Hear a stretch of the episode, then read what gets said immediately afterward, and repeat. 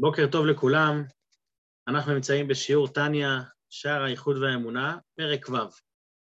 פרק ו' הוא המשך ישיר לנקודה שאדמו"ר הזקן התחיל לבאר בפרק ד'.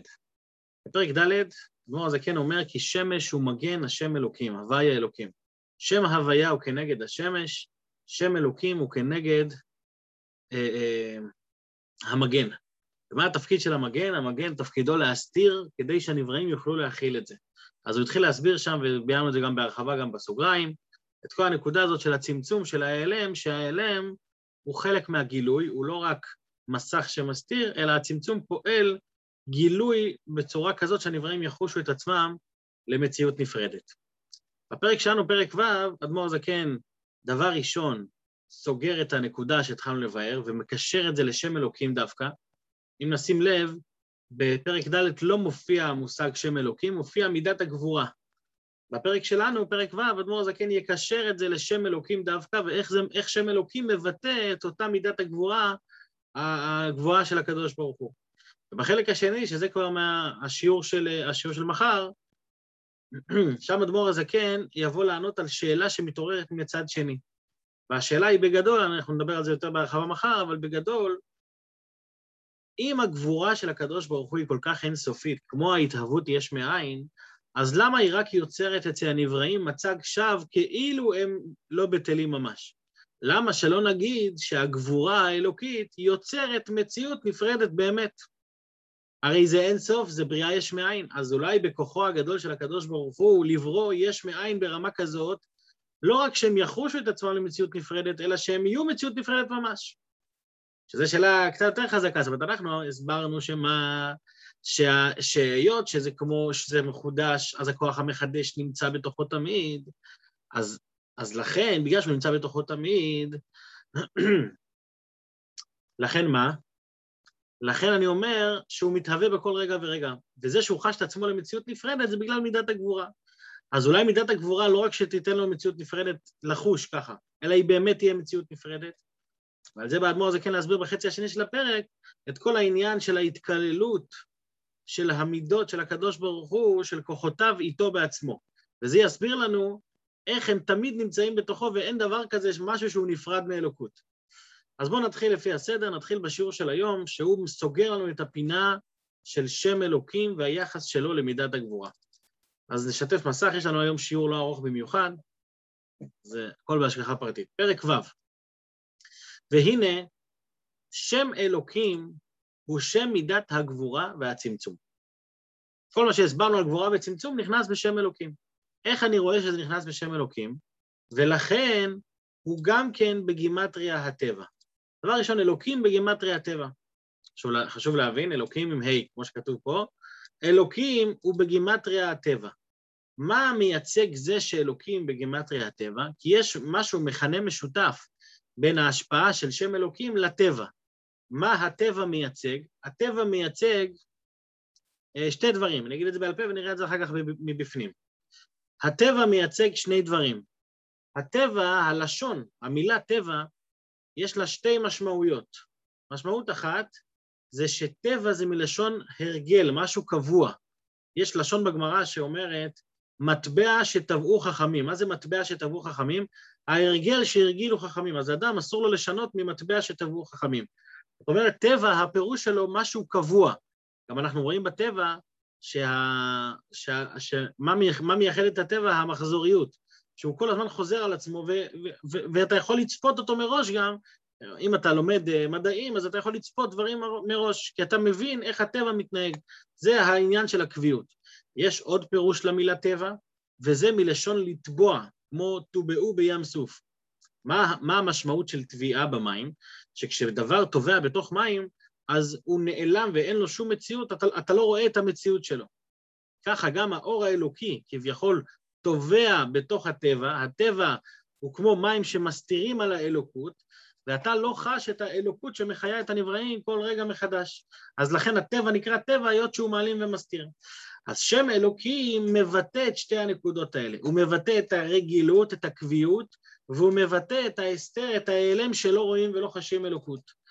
אפשר להגיד, אה, אה, אולי בעומק יותר, שזה שתי, שוב אני אומר את זה בנקודה קצרה, ששתי הדרגות האלה שבמילה טבע הן מקבילות לחידוש שנוצר ביש מאין. אמרנו שכשהקדוש ברוך הוא, זה כבר אמרנו בפרק הראשון או השני, שהחידוש של היש מאין הוא חידוש כפול. אחד, חידוש על עצם המציאות של הנברא, עצם הגוף שלו, והדבר השני זה על התוכן שלו. זאת אומרת, גם התוכן של הנברא הוא מחודש מאין ליש. זאת אומרת, התוכן של מים להיות ניגרים זה, זה תוכן שהוא מחודש. לא רק המים עצמם הם מחודשים מאין ליש, אלא גם התוכן שלהם. אז גם פה שתי הדברים האלה נכנסים בתוך המילה טבע, שמצד אחד יש לנו את ה... את, ה, את זה שהטבע הוא מטביע, הוא מעלים, הוא מסתיר על האור האלוקי, זה עצם, עצם המציאות של הטבע. והדבר השני זה הרגילות, הרגילות זה התוכן הפנימי של הטבע שהוא, שהוא הולך כדבר רגיל כל הזמן, כל הזמן. אז שתי הדברים האלה מרמזים גם על שתי העניינים האלה. עכשיו נראה את כל מה שאמרנו כאן, נראה את זה מרומז בתוך המילים של אדמו"ר הזקן. ולכן הוא גם כן נקרא, לכן הוא גם כן בגימטרי הטבע, לפי שמסתיר האור שלמעלה המהווה ומחיה העולם, דבר ראשון הוא מסתיר, העלם והסתר, ונראה כאילו העולם עומד ומתנהג בדרך הטבע. זאת אומרת, זה העניין של הרגילות והקביעות, אתה רואה שהוא הולך בדרך הטבע. אם נשים לב, זה נראה כאילו העולם עומד, עומד זה המציאות של העולם, עצם הקיום שלו, ומתנהג זה ההנהגה שלו, זה הטבע שלו, התוכן שלו. אז, שתי, אז, אז הדברים האלה, זה מרומז בטבע, ולכן שם אלוקים הוא בגימטריה הטבע, כי שם אלוקים זה הרמה האלוקית, האור האלוקי שמחיה את הנבראים באופן טבעי, באופן, האור האלוקי שנמצא בתוך הטבע, שזה עצמו אגב סוג גם, גם נס, וכשמבינים יותר טוב מה זה שם אלוקים, מה זה מידת הגבורה, מבינים שהטבע לפעמים הוא אפילו יותר חזק מהנס. בסדר? זה נקודה בפני עצמה. אני ממשיך לקרוא, ושם אלוקים זה הוא מגן ונרתק לשם הוויה. מה המשמעות שלו, שאמרנו שמש הוא מגן, השם אלוקים, מה זה המגן הזה? המגן, המטרה של המגן היא מצד אחד להעלים כדי שיהיה מקום לנבראים, מצד שני לתת וליצור את המציאות של הנבראים. בפרק ד' דיברנו בעיקר על הצד של, ה, על הצד של, ה, של הבריאה של, ה, של הגבורה, של שם אלוקים. פה הוא יותר מחזיר אותנו לעוד פירוש קטן, שזה צמצום בשביל הגילוי, שכאן בעצם מתאים המשל שלך, אברמי, שמה זה צמצום בשביל הגילוי? תכף אנחנו נגיד את זה עוד, עוד יותר, אבל ברעיון, צמצום בשביל הגילוי זה אומר שלפעמים אני מצמצם, אבל כל המטרה שלי היא לא מניעת ההשפעה, אלא דווקא להשפיע. ומה המשל? המשל לזה זה מרב ותלמיד, שרב מצמצם את שכלו כדי שהתלמיד יוכל להבין. אז זה שהוא מצמצם זה לא בגלל שהוא לא רוצה שהתלמיד יקבל, אלא, אלא כי זה חלק מהעניין בשביל להגיע למטרת התלמיד. אבל בא להקדים את המאוחר, בואו נקרא את זה בפנים. ושם אלוקים זה הוא מגן ונרתק לשם הוויה, להעלים את האור והחיות הנמשך משם הוויה, הוא מהווה מאין ליש, שלא יתגלה לנבראים ויבטלו במציאות. זאת אומרת, כדי שהם יחושו את עצמם כדבר נפרד, אז שם אלוקים מגן הוא יוצר את המגן הזה, ובעצם הוא יוצר אצלם את התחושה הנפרדת כדי שהם לא יתבטלו במציאות. והרי בחינת גבורה הזו וצמצום הזה, הוא גם כן בחינת החסד. זאת אומרת, סליחה, לא, שלא נחשוב שהגבורה היא רק צמצום, שהיא רק העלם, שהיא רק באה להסתיר, אלא הגבורה היא חלק מהחסד, לכן הוא אומר, היא גם כן בחינת חסד. כמו שגם הסברנו גם בפרק ד', ששם דיברנו על כך שה... גם חסד וגם גבורה, שניהם הם כוחות אלוקים, שניהם באים בסך הכל לשרת את המטרה של מי? של הקדוש ברוך הוא. שעל הקדוש ברוך הוא אומרים שהוא ומידותיו אחד. הקדוש ברוך הוא מידותיו דבר אחד. אז הגבורה הזאת היא לא משהו נפרד מהחסד, אלא הגבורה והחסד פועלים בהרמוניה. וכשהמטרה הסופית של שניהם היא שיהיו עולמות. אז החסד מהווה את העולם, הגבורה נותנת לו את מציאות היש שלו. אז צמצום הזה הוא גם כן מבחינת חסד שהעולם ייבנה בו, בזכות החסד הזה העולם נבנה, העולם חסד ייבנה. וזוהי מבחינת גבורה הכלולה בחסד. למה היא נקראת גבורה הכלולה בחסד? כי הגבורה פה היא לא מציאות עצמאית לכשעצמה. הגבורה, כל הסיפור פה שאנחנו מדברים על גבורה זה לא גבורה בפני עצמה, זה לא משהו נפרד. יש את מידת החסד שרוצה להוות, יש את מידת הגבורה שלא רוצה שיתהוו נבראים, כביכול, כן? אז חסד מתנגשת בגבורה, והם לא יכולים להגיע למטרה שלהם, אז לכן הגבורה מצמצמת את החסד. זו לא הסתכלות נכונה. ההסתכלות הנכונה היא שחסד וגבורה שניהם רואים את אותה מטרה בעיניים. זה כמו שפעם למדנו, נראה לי הבאתי פעם את המשל הזה, כשמדברים על הצמצום, אז יש אור אינסוף שלפני הצמצום ויש את הצמצום.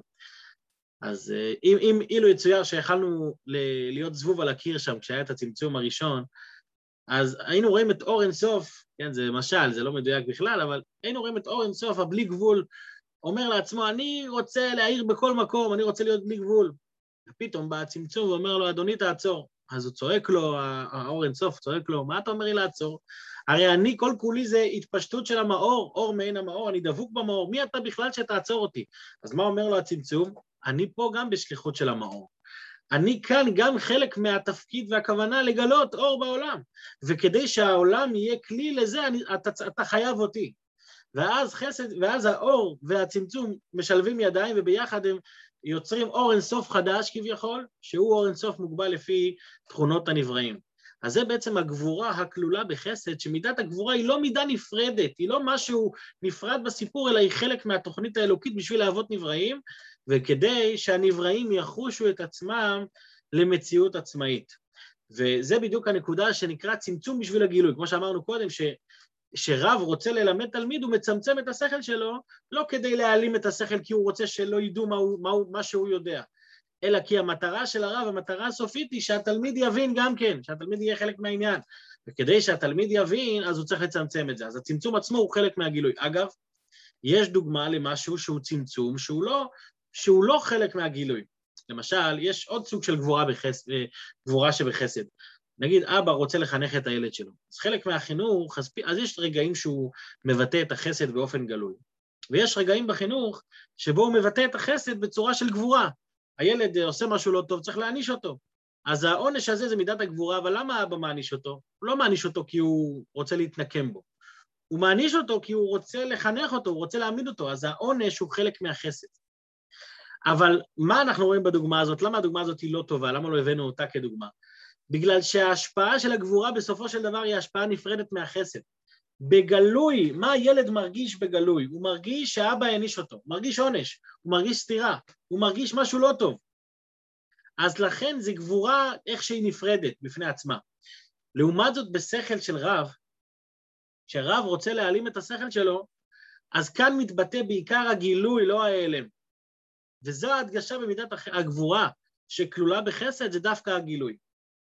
אגב, יש עוד משל שמסביר את העניין הזה, את שתי המשלים האלה גם הבאנו פעם.